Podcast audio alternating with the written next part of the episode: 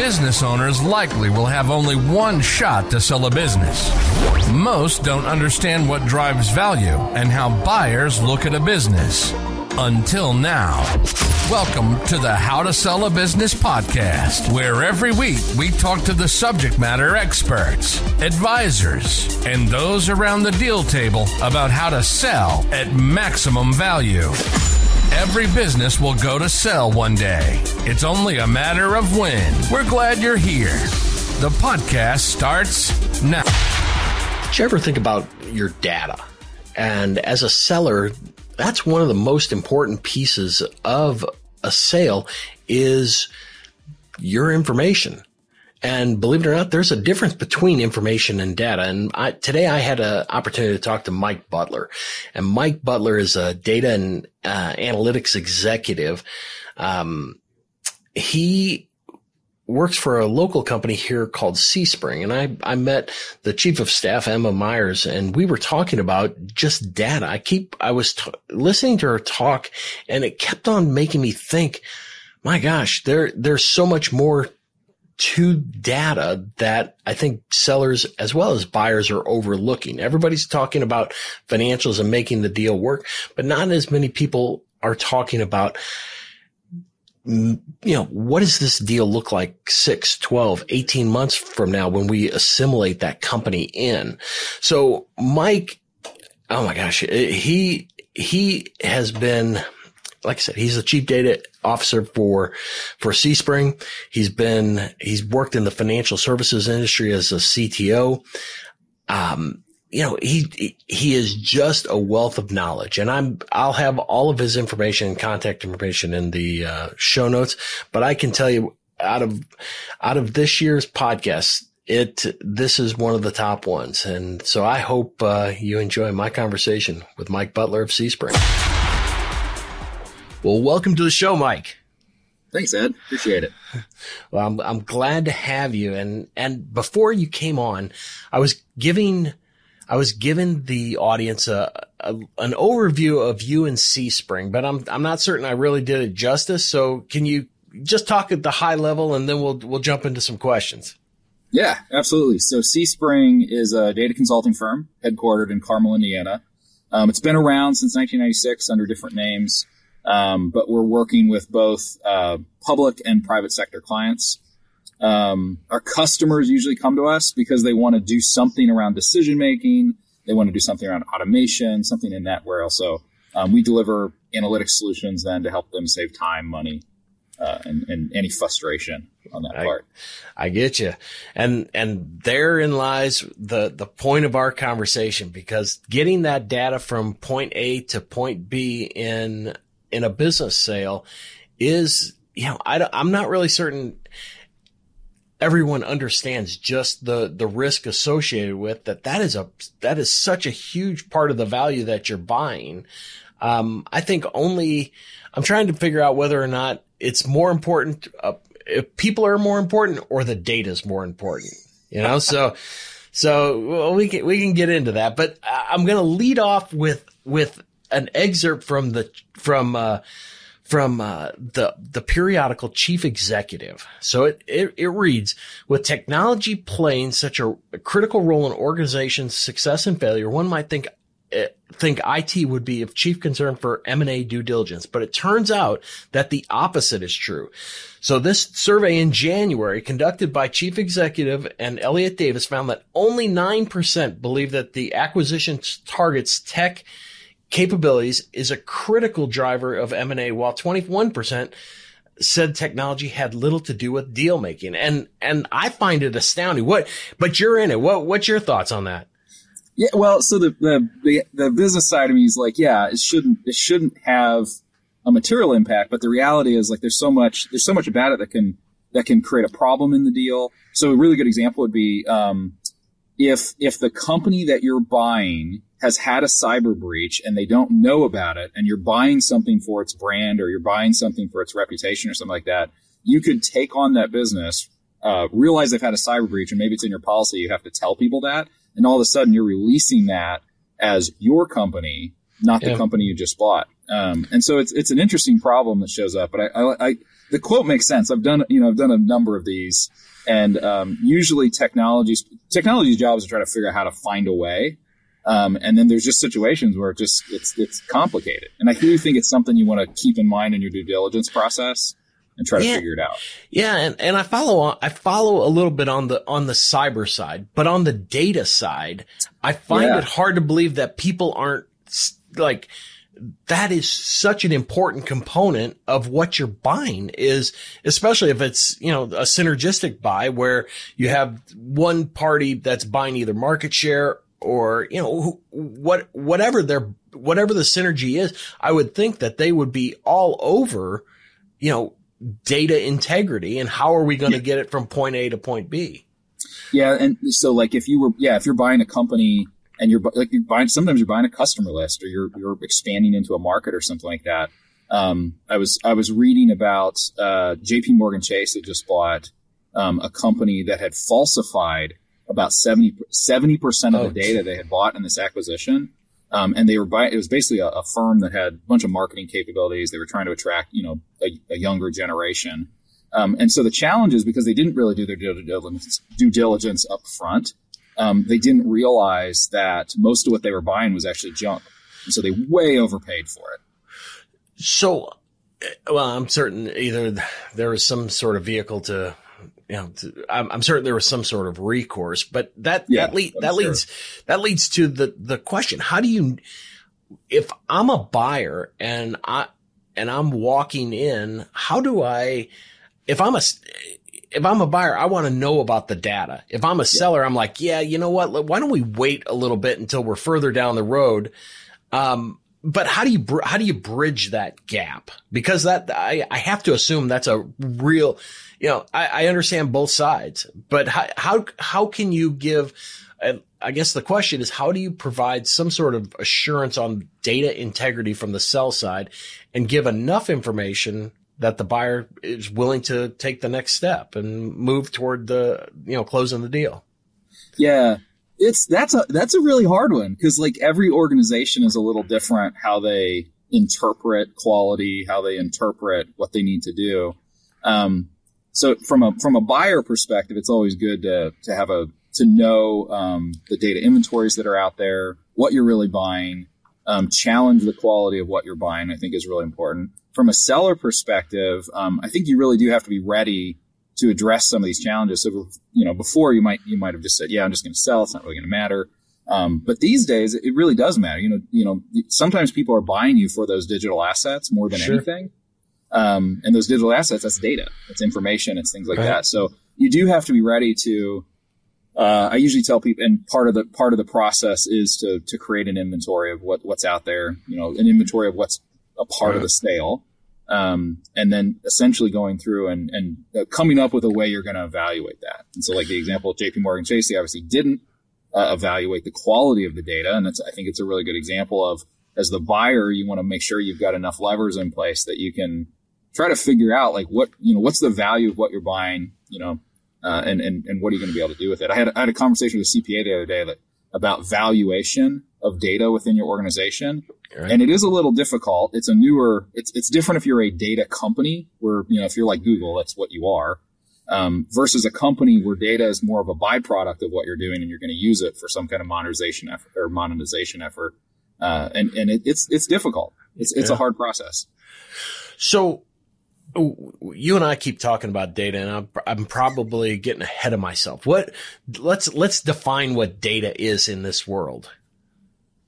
Yeah. So there's there's uh I like to say there's data and there's information. So so data is just like just raw stuff. It's just things you've measured, information about your clients, stuff that's stored in applications. Could be stuff that's stored in your Google Sheets or your your uh your OneDrive or what, it doesn't matter what it is. But data is just just every everything associated with that. And it's also uh, people tend to think of it as digital. It's also all your paper records and things like that. It's it's everything you've got.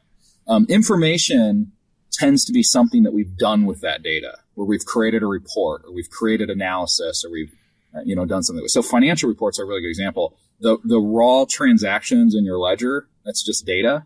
And then when we when we take those transactions, we roll them up and we create like a like a P and L statement or something like that. That's information we can now make some decisions from it and do something with it. So so is the value in the data or the value in the information? It's in the data because okay. it flows from left to right. It oh. starts oh, with oh, data. Okay. And then we flow into information from there. I get it. So so I, I know you've been part of, of a number of acquisitions and, and, and that's what, you know, I was, I was so fortunate that, uh, that, that Emma had, had brought us together. And one of the things that, that I wanted to talk to you about is, you know, what are the challenges associated with trying to get, you know, get the data collect, you know, at at the time of sale, you know, there's so much going on. How do you, how do you do that? I, I can tell you when we, we merged a company into, uh, into our, our practice and it, and this is 15 years ago and we still are getting haunted by mm-hmm. some of the idiot moves we made um, as it related to the data and the date and who whose database won, whose process won, whose yep. So I, I, guess that's what, what I wanted to talk to you about is, is what are some of the challenges that you see, you know, as part of a, a sale? Yeah, there's a few. I'll go. I'll, I'll hit a couple. There's a lot. well, the one you just you just talked about is actually like my number one. Is um, when when you when you're involved in a sale and and if it's if it's a merger of equals and you're trying to decide okay whose system whose process who's who's what um, that making those decisions and making explicitly and knowing like the pros and cons of what you're going to do. Yeah. A lot of times people buy like when you we would I would run into these situations where we would buy a company and we'd say, "Oh, they have a better CRM. Let's just move to theirs." Well, the problem with that is you have processes in place within your organization of how you're using your existing CRM, and unless there was a plan to already move to that CRM and you're just going to use that to jumpstart, it's usually a bad idea to to take in processes and technology from an inquiry, a company you're acquiring and try to force fit your current process on it. It's usually better to run an integration or a, a transform, a digital transformation project or something like that. Usually you do a project later to do some of that. Um, anyway, so that, that first like inventory, making those decisions, knowing the implications of the decision, that's my old enterprise architecture days. That's, those are the yeah. things that we would have to model out. Um, and then you get these other challenges that start to occur. So let's say you make those decisions. Well, now you have some other problems. I've, I've been a part of uh, acquisitions where we actually made the assumption that everything was digital form and it wasn't. It was in paper formats. I, there are companies and there are actually a lot of, there's several in Indy. They can do transformations of data from, you know, paper to digital. But guess what? It costs per page, per word, for things like that. So there's a huge cost component that shows up if you if you've got things that aren't. Um, the second thing that I think is, is really complicated is, is how you merge that data. So at this point, we make the assumption that let's, let's say we've got, we, we've got it. We know we're going to move like from one, I don't know, let's say we have Salesforce and we're going to move it into Microsoft Dynamics. Maybe that's what you're using. Um, the problem you run into is how do you even going to do that? Like is it even possible? Is what what was the quality of the data that was tracked in the the acquirers or, or in the acquired yeah. system? And it's um it's it's it's a it's a big process. I usually tell people you're probably not going to do it with all some of that data you can just archive. There's some techniques for that. You can archive that data use it later if you want. Um, some of that data you, you have to get immediately into your systems like on right. day one or day five or whatever that turns into. Um, and then the last thing and there's so many, but these are like the ones I wanted to talk through. The last thing that uh, a lot of people don't think about is sometimes the size of the data or the application or something like that. There either aren't interfaces into it, the data is so big or something like that, it's very difficult, yeah. timely to move it. So you can't actually get it done in day one or something like that. It might take a week to just move the data around to get it into a state where you can load it. And then there are systems that don't um, you have to you have to model all this out, and you have to. We used to do mock runs with this stuff. We we test everything and make sure we could actually do it in the speed we thought we could do it. Um, but you have to model through all that, and you have to figure out, okay, how am I going to load this data? Can I move it in the time? What's the business need? And there's a number of things you have to do. So, there, so I guess the, the, real answer is there's a lot of challenges that show up when you're trying to move data around. Well, you know, and, and the and the I say the funny thing, but it's it's really not funny, and we and we paid the tuition on it. Is you know, everybody just assumes, all right, you have two date, let's just say databases. You have two databases, you export all your data, you put it into Excel, you, you, you look for duplicates or whatever, you do some merging, and then whose ever database you're going to go with, you just re-upload it. And I can tell you, from experience, that is, that absolutely does not work. And, and the funny thing is the, and, and I hope you can talk about how to help people find people like you to do this. Like, I, because we, I mean, we did a pretty, we did pretty good due diligence on who, you know, we were getting the same information from multiple people, but at, at the end of the day, I mean, it was, this was not the way to handle the merging of data. So I, you know, I'm jumping around here, but I mean, can you talk a little bit about how to get, how to, how to find people like you and yeah, that that's it. How to find people like yeah. you to to to do this kind of work, and and what is the process associated with doing it? Yeah, yeah. The easiest. So uh, when I was you know consultant now, but on the other side of the house, I used to go hire consulting firms. Um, a lot of times, the companies like your applications that you want to merge into, they have experts within those companies. You can call them and you can say, "Here's what I'm working on. Do you have someone that I can work with that can help me with how I would move data?" The the larger problem, and you actually hit it, is you essentially you're gonna you have to figure out you have to figure out how to get data out of the system. You then have to gap the differences between how you know maybe that system was tracking data with the system you want to merge into. We then have to build, and usually this is programmatic. You have to build a map. Essentially, I'm going to move this field has to become these two fields in this new system. Um, you write that program, you then test and go through that process, and then there's a lot of um, you can do a lot of automated validation, but the reality is like people have to look at it at some point. And it turns out you usually want the people from the system that you're acquiring to look at it. Uh, and then from there, you're going to, you, you know, you do the load if there's a way to load it. Sometimes you have to do, there's like three, three methods. It's database to database, right? Like you said, right. pull it out, shove it in Excel, do some stuff, shove it back up into another database. um, there's like Sometimes there's like you can get data out, but there's no real good interface to get it in. You might have a programmatic interface or something like that. And then the last one is um, you just have to do it manually, right? Um, and there's some tools for that. But the way I used to find people was, you know, my vendors. Um, I'd reach out to companies like CSpring and say, "Hey, this is what I'm trying to accomplish. You know how to do this? Have you done this before?" Um, there's this whole field of just data engineering that deals with this. We, and and um, I got yeah. good at it at the last place I was at because I had spent so much time managing internally all the applications and systems and trying to get all the data together that when we would buy companies, we had the tooling to go out and deal with some of that kind of stuff. And what, how much time did, did it take? Because I know, I know that's a, that's a, and, and I know it's a loaded question, but I do, but I know everybody is at least, and I, the post merger integration, the PMI, mm-hmm. you know, everybody's trying, trying to to get the deal done and then start sprinting to toward you know the the the reason behind the acquisition. And so, you know, how long how long of a of an undertaking, you know, is this? It's material. Um, so it, it's dependent on the size, so the size, the, the system, the size of the data within the system, and then where you're trying to take it. Um, and okay. I would say that uh, a lot of times what I would do is I would I would encourage well and I would run it, but we would basically inventory applications. We'd inventory everything that existed and we'd say, okay, here's everything we just bought. Where is it going? What are we doing with it? And there were like three options essentially. It was this app goes to this app. Uh, this app goes into an archive. We're not going to do anything with it. We're just going to store the data in case we need it. And then this app, would it's done. We don't, we'll never need it. It has no value, all that. So we do all that. That process takes, you know, a little bit of time for the team to, to work through. The actual uh, like gapping, mapping, and then coding all that.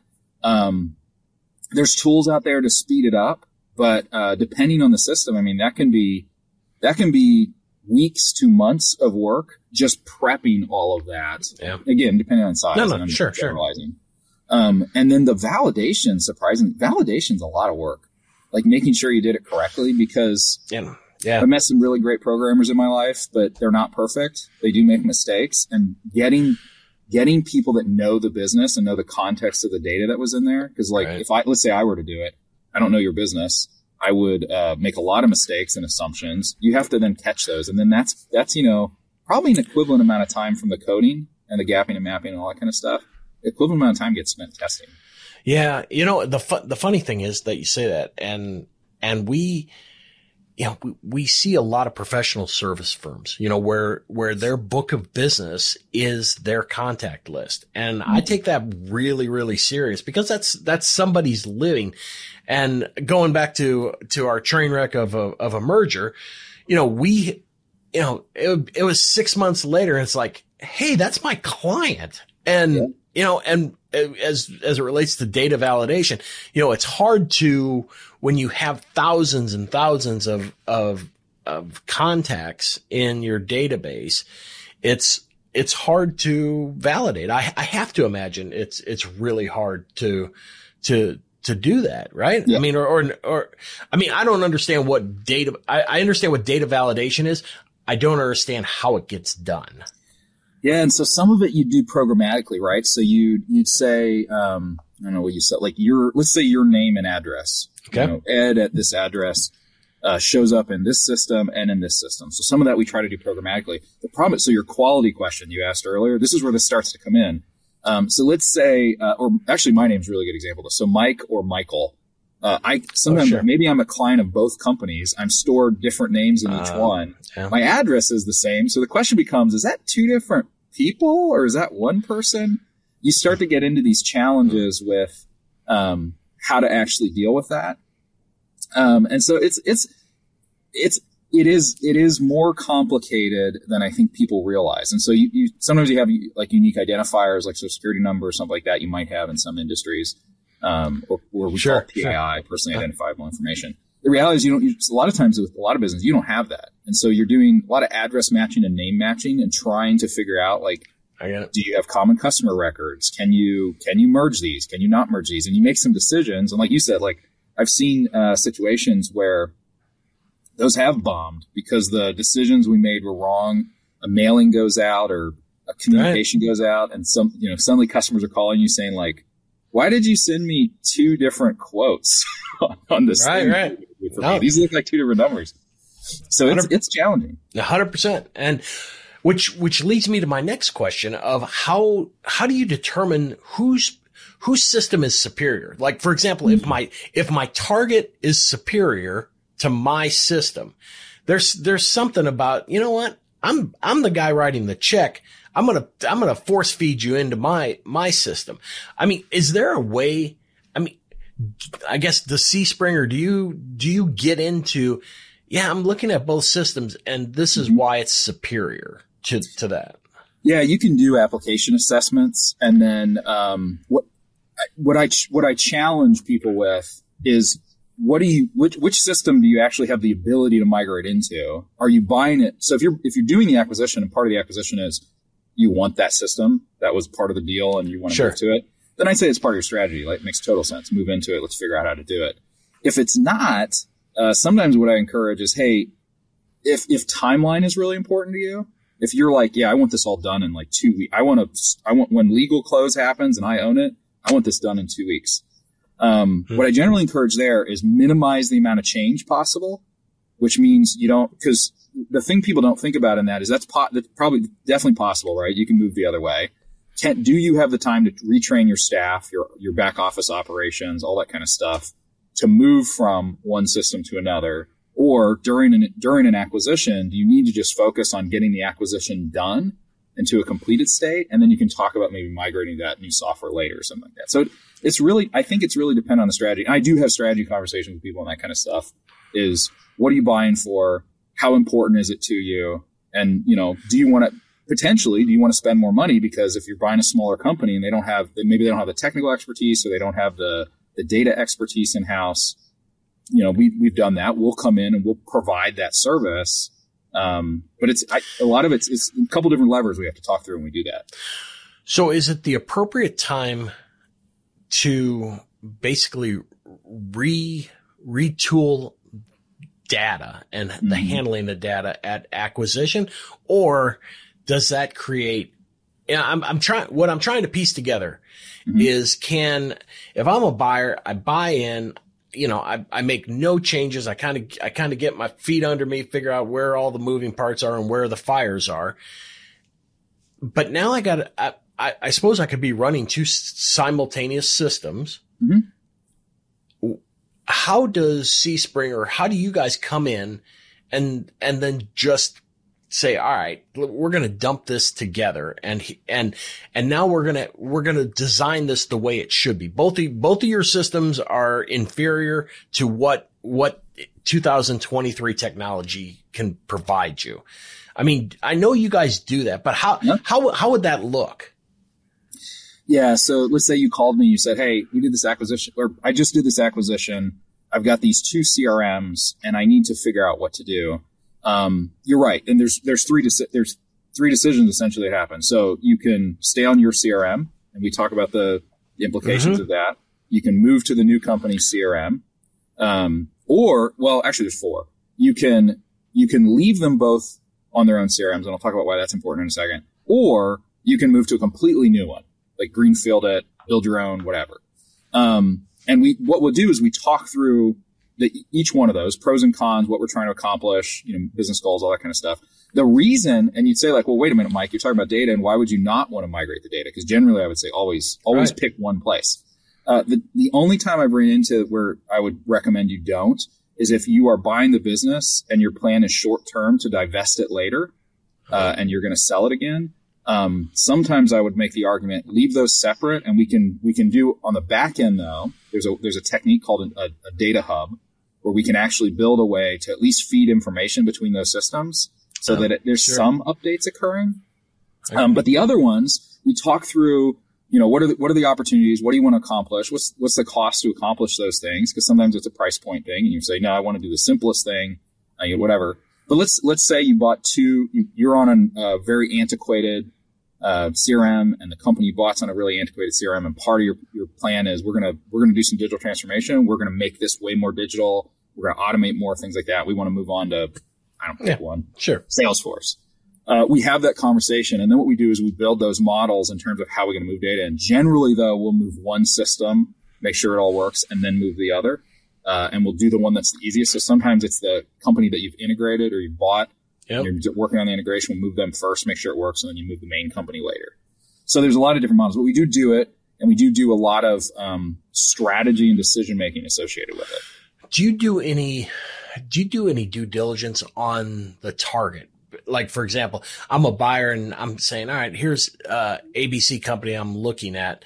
You know, do you, do you guys ever go in and do some preliminary due diligence before, you know, for on behalf of the buyer to figure out, you know, all right, this is this is what you're looking at as far as getting it from point A to point B. We we haven't honestly. Um, I've been on due diligence teams though, um, and put together plans like that. So it wouldn't be hard for us to do. But what I would actually do, so if you called me and you say, Hey, Mike, I'm thinking about buying this company, but I'm buying them for, you know, their customer list and some technology they have and, you know, some of these types of things. Is there any way you could help me understand, like, it, it's how complicated is this going to be? Um, we, we, I do have, we do have that capability. A lot of times what we'll look at, we'll want to get like a, a little bit of information around them, have a conversation with them. It helps us kind of give you like a, essentially like a maturity level of where they're at as an organization. Mm-hmm. We can then tell you from a complexity perspective what's going to happen. And then I would do, we have a high level framework for data quality assessment. I would run that assessment on the, on the data you find critical, not all well, of it, but a piece of it. Well, I'll tell you, so many, so many of the businesses that we see and, and we've done about 2200 deals. And I'm telling you that this whole data thing, I mean, this is so low on on the yeah. totem pole, it, and it and it's totally surprising to me that that it is.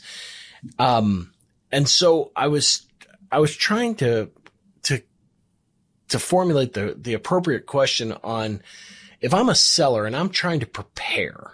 All right, so so what are what are what data standards and quality control and processes what what am I trying to to give to the buyer that makes your mm-hmm you know, someone like your jobs easier? Or how do I pass that, that data due diligence? You know what I'm saying? Yeah, I do. Yeah. So like standards and that approach. Yeah. So, um, for us, what I would be looking for is, um, so I'd be looking for like an inventory of all your, cause you have to think from a seller perspective, if you can show you have some of this stuff, you might be able to increase uh, your sale point, right? You might be able to say like, I have Sure. better customer data. I have, I have more of this. So we look for inventories of data. Like, do you know your applications? You know your data sets? Uh, all that kind of stuff. Um, and then we look to say, okay, do you have any internal policies or standards or what, what processes are you following internally to maintain data, to work with data? Um, it gets a little different too if we start to see things like PII or PHI data. We'll start to ask, do you have controls around that? Like, What does that it- mean? What is Um, so- and, Yeah, so PII was like personally identifiable information, so Oh, social right, right. security numbers. Yeah. Uh-huh. Uh, PHI would be healthcare data. got it. Um, and if, if you're buying a company that has, you know, maybe you're buying a company that has some of that kind of data, um, we definitely want to know what kind of controls because usually there's some kind of regulatory component to that. Um, but what, there's there are standards out there. There's you know there's nothing that I would just grab and say here's what we have to compare. But that's where I would go grab a regulatory standard and say okay, you are a healthcare whatever service provider. You have PHI in, in your shop. How are how are you how are you managing that? Because we need to understand that because there's a lot of value in that. And if there's control, if there's data issues or things like that, we're going to have a problem. Um, we also then with, uh, with a lot of companies will start to look at um, like how they how they've dealt with data within their environment. Um, you know, what are they doing with it? What's their culture look like? Things like that. I got it. So, who who is responsible? I mean, who do you who do you tend to work with on on both sides? I mean, Mm. are you working with the business owner? I mean, I for the people that we serve, and and I know you guys are, are work with you know some some some substantially larger companies than say that's in our target market, but you know who who do you normally work with to you know I I I understand the check writer, but there's got to be there there's got to be there's got to be somebody at, at you know that that controls the data. Yeah. Does that make sense? So who are those people? So uh, we're with all sizes of companies. So smaller, really small companies, few people, stuff like that. It's usually the owner. We're going to work with the owner directly, and they might have a person that they work with that tell us. As the companies go up in size, it actually uh, gets it's pretty interesting. Um, a lot of times, your accounting teams uh, are controlling a lot of that kind of stuff. So if you have, yeah, yeah, accounting teams actually they have a lot of the financial data. So a lot of what what they're controlling is the movement of if that financial information is going to come out, where it sits. A lot of times it's in your core systems, things like that. Um, if they have a technology team, obviously that's a group we would work with directly. They're usually the gatekeepers of a lot of that kind of stuff. They usually don't know it that well though. Yeah. Um, they usually know what it is and and how to get it to you and how to give you access, things like that. Um, but a lot of times, yeah, financial teams, uh, IT people, owners in some case, if it's smaller. If it's a larger organization, you start to run into they have like analytics shops or they have Right. chief data officers like me that are kind of the gatekeepers of some of that. Um, and then sometimes like operational folks and things like that. But yeah, you're 100% right. It depends on the size and the scale of the organization, and it's different people depending on that. Yeah, because I mean, I look at you know a a shop like ours. I mean, it it's all break fix work. I mean, our database breaks and we go find somebody to fix it. You know, rather than than somebody you know, and and, and I the businesses that we we see there doesn't seem to be any. They're more like me than than you know have somebody on staff that that kind of that, that's the da- data Yeah. czar. You know what I'm Yeah. saying? Yeah, and you can do like fractional services with companies too that can become that data czar for you. Uh, we Oh. do some of that kind of stuff, and sometimes sometimes it's not necessary. You do just need to do break fix, and it's a question of if you're thinking about like getting ready for a sale, you're like you can do an set. Hey, can you come in and just help me with some perspective so when I do my sale, I'm in a better spot to tell them that you know my customer records are good, my my Well- information's in a good spot. Right. And, and, and what's prompting this is, you know, we're seeing more and more businesses do quality of earnings reports. All right. And, that, and, and that's a, you know, that's a low level audit, but the same thing I, I, I think goes with the data and Yeah. I'm, but I'm, I'm, but my point is I'm, I'm really surprised that there's not more emphasis on the data. And I, and I guess I'm, I'm curious to know why you think that is because I I mean, you've seen so many deals. I'm just curious to know why aren't why aren't we, you know, we're looking for customers and customer concentration, but we're not looking at you know the the data process. We're not looking at you know how how this business actually works. All we're focused on is revenue and earnings. You know yeah. what I'm saying? Yeah, and is it accurate? Right. That's right. You're asking yourself that. Yeah, that's. I dealt with SOX 404 controls a lot, which are essentially that is mm-hmm. you know how do you know our data our, our financials are accurate? And uh, uh, what's interesting in that process is you really do get down into data processes and and not the fin- not just the financials, but anything anything that that we call it data lineage, anything that moves from I don't care a, a product you sold up into uh, your income statement. Yeah. Um, I so a lot of times I think it's really just it's an education thing. Um, I you know it's not it's the, the space like a lot of people think is a technology space. It's like ah, oh, it's IT people. They're the ones that work with data. And the rea- I mean, I usually I built my first BI teams uh, with accounting people uh, because they, they, they already, they act, accountants already speak data. They just yeah. speak it in the financial terms and they speak business. So it's actually a really good model. Um, but I think it's, I think it's maturity. I think it's education. I think there's just like this conversation that you and I are having, which is amazing. Um, I think people don't have enough of these types of conversations, just talking and saying like, what should I be concerned with? Like, do I need to go learn how to do all this? And it's like, no, you don't need to learn how to do it, but you need to be aware of it. And if you know what's out there and what's possible and how do you, how do you, how do you make build confidence. That's a lot of times the yeah. control layers that you're talking about do. How do you build confidence that your financials are accurate? And well, you do that because you make sure your data is accurate, and whatever's feeding this. But as it uh, as it relates to that, if I'm if I'm the business owner, I'm like, okay, you know, there's two schools of thought. You know, why spend the money mm-hmm. before I have to? And if I'm because if the buyer's if the buyer's going to scrutinize my data and scrutinize my tech tech hierarchy and how how it all operates, I'm I'm trying to figure out and that's where the question is. Is it better for the seller to say, you know, I'm a, I'm going to call CSpring and here's what we're going to do. We're going to figure out, you know, kind of give an overview of what we have. Is mm-hmm. it, does that make more sense, or does it make more sense to say, look, you know, I I know I'm getting ready to get uh, a you know technological colonoscopy, and it's uh, you know, and and and that's just the way it works, you know. So yeah. so which is which is superior? I I like the idea of that the seller the seller is providing this is what I have as as opposed to the buyer coming in and elongating the due diligence process. Yeah, I think that's more. You just hit it. Like if if you've got that ready to go, it's it's like a it's it's just a this, here we go. Like it's we can we can start the deal. We can start having the conversation. If you if you get a buyer though that becomes again it's it's about trust.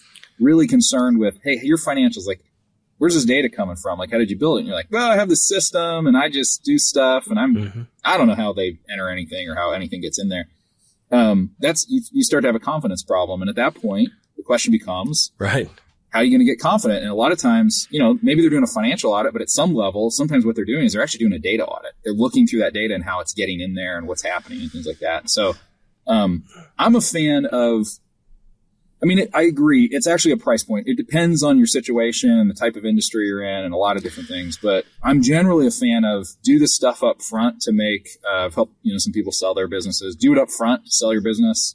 Um, make it, make it a little easier. You don't have to invest a lot. Maybe just do, you know, an hour or two consulting and just trying to figure out where you're at, what you need to do, what you can clean up, and it just make your sale go a lot faster, a lot cleaner. I would think so too. So let me ask you, how do you how would you sco- I guess describe the the the process what you would what you guys would do you would come in and and how you would evaluate how you would scope it and you know and and certainly I understand fees are based on on the scope and breadth of the project mm-hmm. I, I get that but can you can you kind of give an overview of you know this is kind of what it would look like for us to do a pre-sale tech audit or data audit mm-hmm. yeah we we have a model we call the quick start discovery, and essentially there's a part of that that we can that we, that's what we assess, and we come in and we um, we talk about the scope. We talk about okay, what do you want us to look at? Because a lot of times it's it's that Pareto principle. Uh, twenty percent of the data mm-hmm. is eighty percent of the value, and you say that's where I want to spend my time. Um, we we scope the engagement, the, the quick start discovery to look like that, and what we do is we go through and we um, essentially evaluate all that. We look at the systems, look at processes associated with how data is moving, things like that. Um, we do the same thing if, if, you called me and you say, "Hey, Mike, I want to do a bunch of transformation work. I want to automate more. Same concept. We, we have to look at all the same stuff because data drives all these things. Um, and then from there, that gives us kind of a, a high level kind of write up and assessment on options, which you can decide to do yourself. You can hire us to take the next steps. Um, or you can just say, all right, I'm good. I'm going to give the buyer this and just right. tell them here's some stuff you're going to have to clean up. So as you, as, as you do that, how confidentiality is so important in, mm-hmm. in the pre-sale part. How do you get around with, Hey, why is Mike climbing all over our database? You know, uh, how, how, how do you work around that? Uh, so the auditor hat's a really good one. Um, okay. If, so, uh, we use that one. We would, uh, you pretend to be an auditor and say, sure. ah, we're auditing systems. We're going to give recommendations on enhancements, things like that. Okay. Um, unless, and see, you know, we can do that. We can just say, yeah, we're auditing systems for security, for application, for, for automation capabilities, things like that. Especially, especially when it's, this is a buyer to, you know, buyer to seller deal. And it's the owners usually. Um, I've, you know, I've been a part of, you know, public financial companies that are trying to make those decisions. It's called Reg yeah. FD and we have to sign. And so whenever I'd work with the, the company that we were pretend we're going to acquire, uh, we would do that as auditors.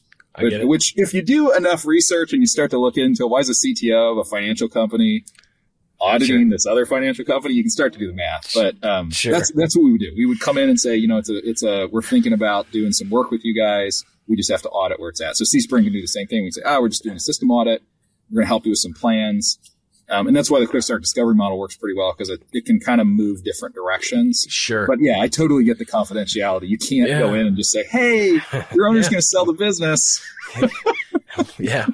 Well, I, am trying to quantify, you know, I'm a, I'm a value guy. I've, I've always been really, I, I one of the things that our firm prides herself on is, you know, when we say, you know, this is probably what the business is going to sell for. We're pretty, we're pretty accurate. And, and well, but, but as I, as I'm talking to you, I'm sitting here going, yeah, I, I'm pretty accurate, but I would love to know how to slice that data piece and say, you know mm. what? Hmm.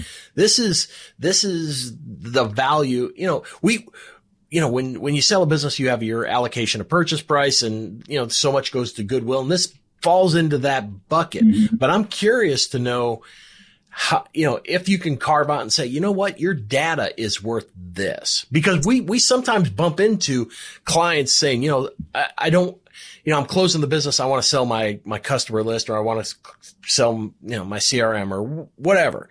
I'm curious to know, is there rules of thumb? Is there, you know, how do you, how do you do that? If, if you can do it at all, I, I'm skeptical to say, you know, that that's gonna, that's a hard one.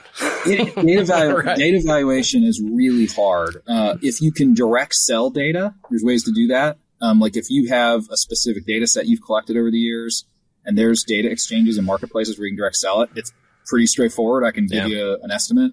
Um, if you're using it from a monetization perspective to enhance processes in your company and like augment sale process, you know, stuff, things like that. It gets really, it's a little yeah. pro forma ish. And the last one, what gets really hard is the one we're talking about right now is like when you're selling your business, you know, do you invest in the front of it and say, Hey, if I spend a thousand bucks on a, on a, on some consulting time just to figure out something, am I going to get a 3x return on that? Or am I just going to spend a thousand bucks and get a thousand dollars less? It, it's really difficult. I would say in data heavy industries, you're probably going to get the return. Um, yeah, I would if too. like, uh, in, in, in, industries where you, like, uh, my brother owned, owned gyms and he sold them. Um, when he, when I do his valuations and we talk about that kind of stuff, you know, his, the only data that's valuable is your, is his, is his member list. Right. And he can, he can, he can validate that himself. He doesn't need to hire a consultant to just do a member validation. But if you have a really data heavy industry and that yeah. data does have a lot of value, whether it's large customer lists, things like that, knowing how accurate that data is can have some validity and can help your argument when you're negotiating with your buyer.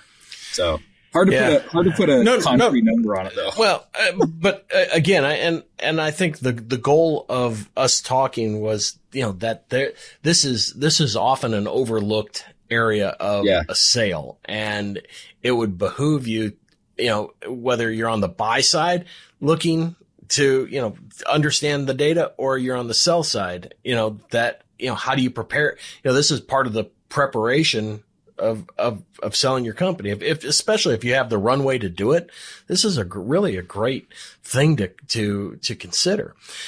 Um, I know we're bumping up on time, so I want, I got two more questions. One, can, sure.